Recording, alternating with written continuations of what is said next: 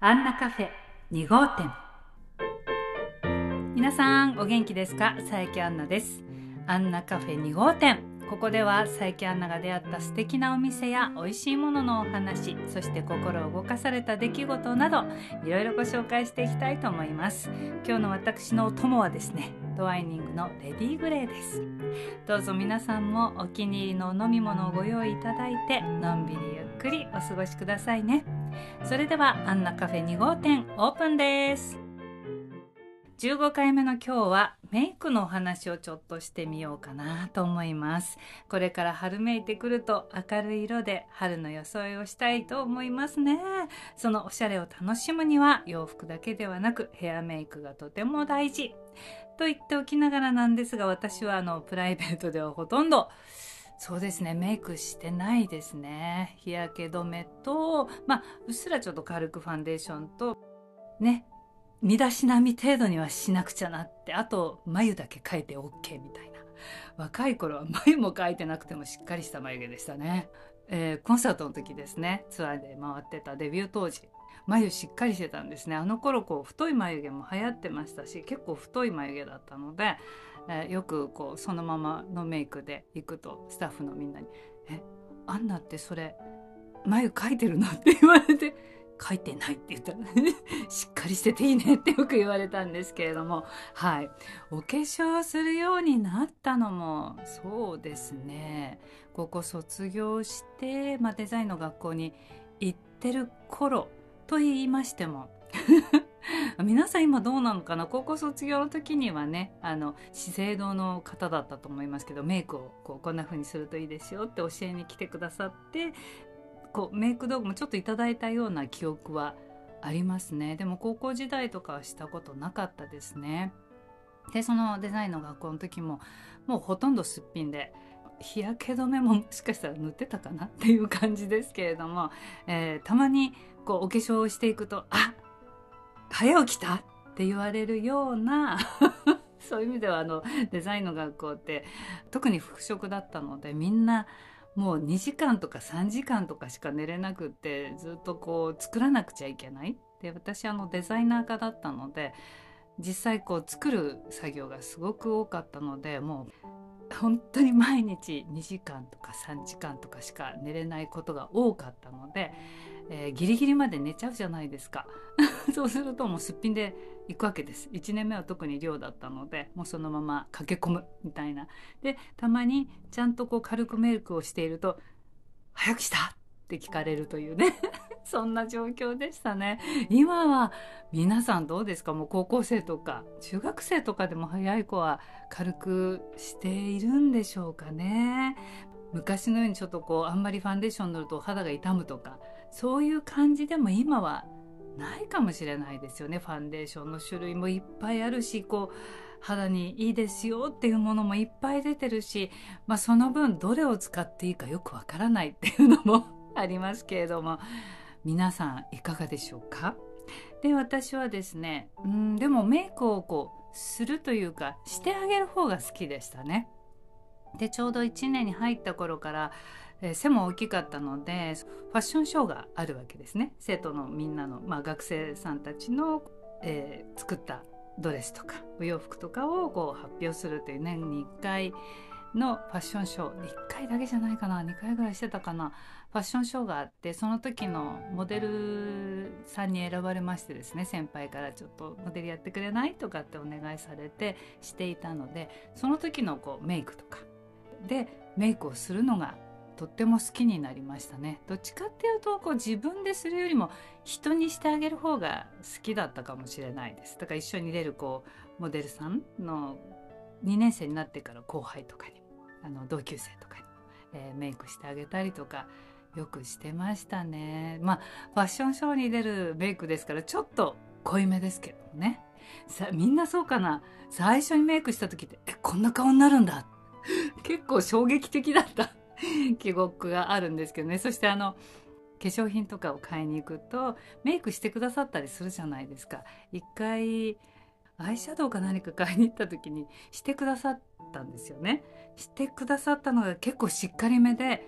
ちょっとびっくりして自分の顔に。こうなるんだ。っていうね。これでいいのかって一瞬思ったりもしましたけど。ですからこう普段はあまりしない。との今でもそうですね。あのお仕事の時とか。まあそう私の場合はステージに立つ時もヘアメイクさんがいない時は自分でしていますので。でデビュー当時からどちらかというと器用でだから人にメイクをするのが好きなくらいですから自分でも好きだったんですね。普段はしないけど。なのでお仕事の時はデビュー当時から自分でしてたんですよね。なので言われましたマネージャーさんに「あんなさ」って器用だからね結局自分でできちゃうとつけてくんないんだよねって言われて「あしまった!」って できないって言っておけばヘアメイクさんつけてくれてたのかもしれないと思うぐらいもう大体自分でメイクをしあのヘアをしっていう感じではい、やってましたね。まあ日頃バッチリメイクで女優さんの中にはきっと私のような方も多いんじゃないかなと思いますけどねせめてこうプライベートでお肌を少しでも休ませてあげるっていう感じですかね。ただやっぱり気をつけなくちゃいけないのはやっぱり外に出ることが多いと日焼け止めやっぱり日焼け止めだけはもうしっかりしてくださいとかヘアメイクさんにも言われたりとかで大きなショーとかそうですね全国ツアーやってる時なんかはヘアメイクさんついて、えー、くださっていましたのであのそのやっぱりこうメイクの仕方とか丁寧さとか見ながらうんやっぱりしてもらうと楽よねって思いながら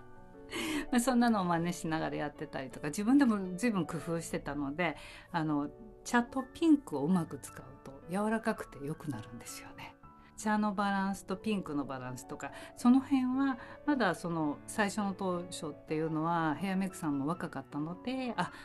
えこんな風にするといいんですねってなんかアンナさんので教えてもらいますなんて言っていただいたりしたこともありましたけど撮影の時とかは一緒にやったりとかしてましたし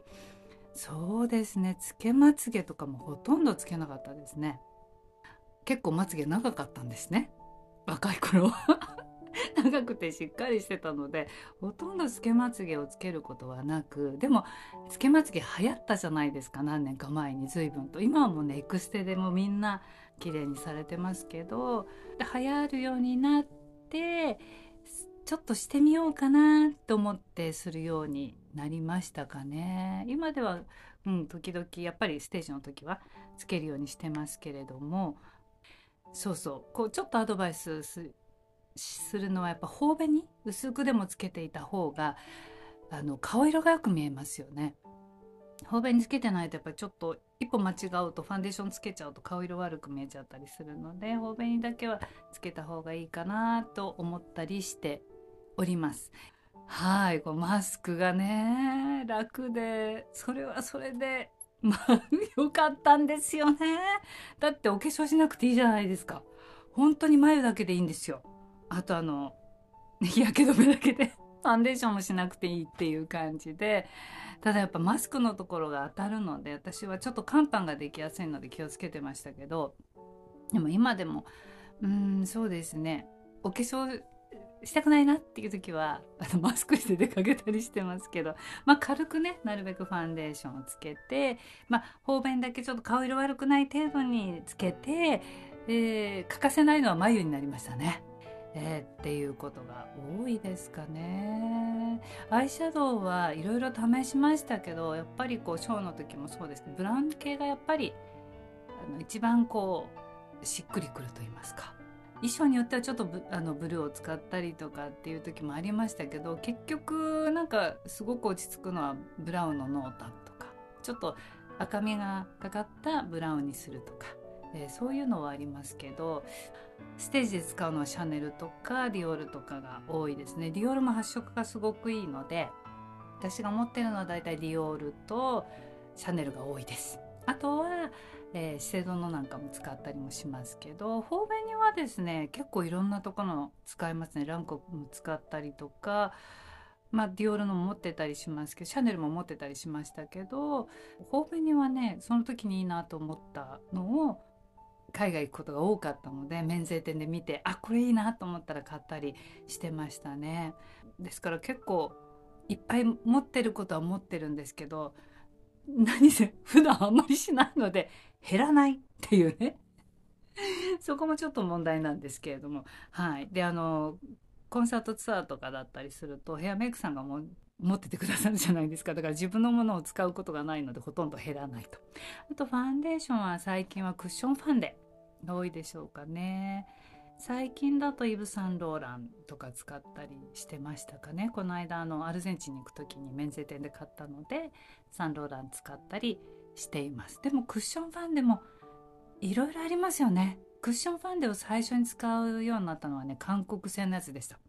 それがすごく良くてすごいお安くてお手頃で良くて。で粉もいらなかったんですよね。あれ優れものですごく好きでしたね。でその後でもクッションファンデもいっぱい出ていろんなところがいっぱい出たのでいろいろ使ってましたシュウエムラの使ったりとか。はい皆さんここがおすすめとかっていうのがあったら教えていただきたいなと思うんですけれども何せ普段しないので、えー、そう興味を持って見てもいなかったりするのであのヘアメイクさんからこのパックいいですよと教えてもらった。りとかそれは本当に良かったですね。あの韓国製のものだったんですけど。しっとりうるプルッとしましたね。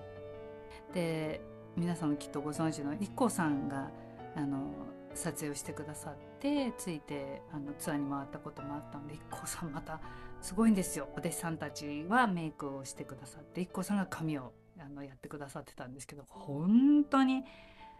ピタッと綺麗に作ってくださるんですよねお上手でしたねメイクも。あの今の IKKO さんの感じとはちょっと違う感じのその当時の流行りのメイクっていう感じでしたけども綺麗にしていただいて「えー、カント・デ・シレーナ」というアルバムのジャケットの撮影であのご一緒してその前に婦人画報のお着物の撮影で、IKKO さんご紹介いただいたっていうのが最初でしたね。はいそんないろいろあの経験をしましてで眉も私も太かったですけれども細くなったりしたじゃないですか。でやっぱりちょっとこう切ったりとカットしたりとか抜いたりしながら今はそうですね。普通ぐらいかな。太さとしては。口紅もそうですね。どちらかというと最近はもう完全にベージュ系かな。あのナチュラルな色が多いですね。撮影の時だともう赤からピンクからオレンジからもういろんな色使ったりとかコンサートでもその衣装に合わせて全部変えるのでいろんな色持っていますけどやっぱり普段はこうどちらかというとナチュラルなあのヌードっぽく見える色が多いかなと思います。あとはちょっとこう秋になるとちょっとブラウンが入ったような。そして春になるとちょっとピンクが入ったようなベージュを使ったりとか、えー、そんな感じですね。オレンジ系あんまり使わないかもしれないですけどオレンジでもサーモンピンクって言いましょうかね。うん。もうちょっとこうオレンジ寄りのを使ったりもしましたけど今は本当にベージュですね。あとは口紅もつけないのでリップクリーム。それでいいんですか？っていう感じなんですけど、はい、それぐらい、はい、ちょっとナチュラルでございます。で多分今度の舞台とかでも自分でしてるかもしれませんね。この春のメイクのトレンドってどんな感じなんでしょうね。でもやっぱり今やっぱりナチュラルな感じが多いですよね。アイラインもパキッと引くというよりはこうスーッとこうナチュラルに引いてっていうのが流行っているみたいですね。エクステとかもすごいですもんね。あの今は何でしょう。こうネイルみたいにこう LED ライトなんかそういうのでこうピッてつけたりするみたいですね。その進化がすごすぎちゃって私ほとんどついていけてません。一回そうねしてみたいようなどうなんだろうって思うようなあのまつげパーマはしていた頃ことがありました。まだ長くってしっかりしてる頃にかえってビューラーより傷まないかったんですよね。あの抜けないし。あこれは悪くないと思って。で随分長くやってたこともありますけどいやーそれもねまあいっかナチュラルでみたいな感じになってきた今日この頃。だけどやっぱり年齢をこう、まあ、重ねれば重ねるほどそれはそれでちゃんとお手入れとかあのしてあげないといけないなってこうすっぴんでも完全にすっぴんじゃなくて少しはちょっとこうファンデーションあのつけるとかはした方がいいのかなって最近はねちょっと思ったりしている今日この頃です。あまりしなくてもでもやっぱりこう今日はちょっとおしゃれして出かけたいなって思ったらそれに合わせて少し薄めにメイクをしたり髪型もきちっとこう決めたりとかねしながらはいおしゃれを楽しみたいなとは思っています。でちょっとこうねあ髪型決まらないなと思ったらウィッグもありますし私の場合は帽子もありますし 洋服に合わせておしゃれは楽しんでいきたいなと思います。また今あのちょっとこう口紅を新しく一つ買おうかなって思うのもありますしこの間ちょっと宣伝見てると韓国のやつだったですけどあこれいいかもって思うのを見つけて使ってみたらすごく柔らかくて使いやすかったです。こううるっとブルッとする感じ。でも取れるのはやっぱりどうしてもね早いですよね。何かこう食事しちゃうとすぐ取れちゃうみたいのあるんですけれどもいやいろんな種類がありますので皆さんこれがおすすめこれいいですよっていうのがあったら是非教えていただきたいですもうそれこそネットとかニュースとかで見つけてはこうあ試してみようかなと思うんですけれどもこれからも身だしなみを整えて、えー、出かける時にはちょっと軽くねこう化粧はしていきたいなと思ってますので、えー、ぜひ皆さんからここのがいいですよこれがいいですよっていうのがあったらぜひ教えてくださいね。アンナカフェ2号店。15回目の今日は春を前にメイクのお話ししてみました。春めくとねやっぱりこうおしゃれも髪型もメイクもね新しくしたくなりますからね。気に入っていただけましたら是非いいねとフォローをお願いいたします。そして皆さんからのお便りもお待ちしております。今日の感想など是非お寄せください。宛先はカフェ2アットマークアンナさやき .com です。CAFE 2数字の2です。アットマーク ANNASAEKI.com です。では最後に冴木杏奈からインフォメーションです。もうすぐ迫ってまいりました。えー、新竹取物語です。今回はサプライズメーカー P&A さんの特別公演となります。また主演させていただきます。かぐや姫。今度は桃次郎からかぐや姫です。新竹取物語、えー、先週はね吉田さんにゲストに来ていただきましたけれどもはい皆さん楽しみにしていてくださいね。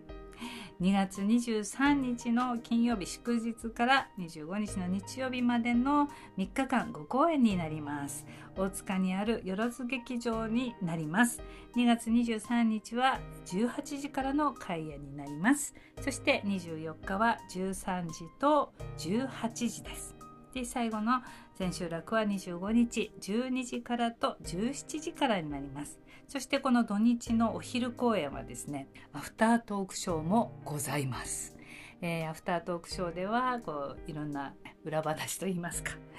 いろんなお話も聞けますし私が2曲ほど歌わせていただくことにもなっていますので劇中とはまた別に歌も楽しんでいただけるはいアフタートークショーとなっております。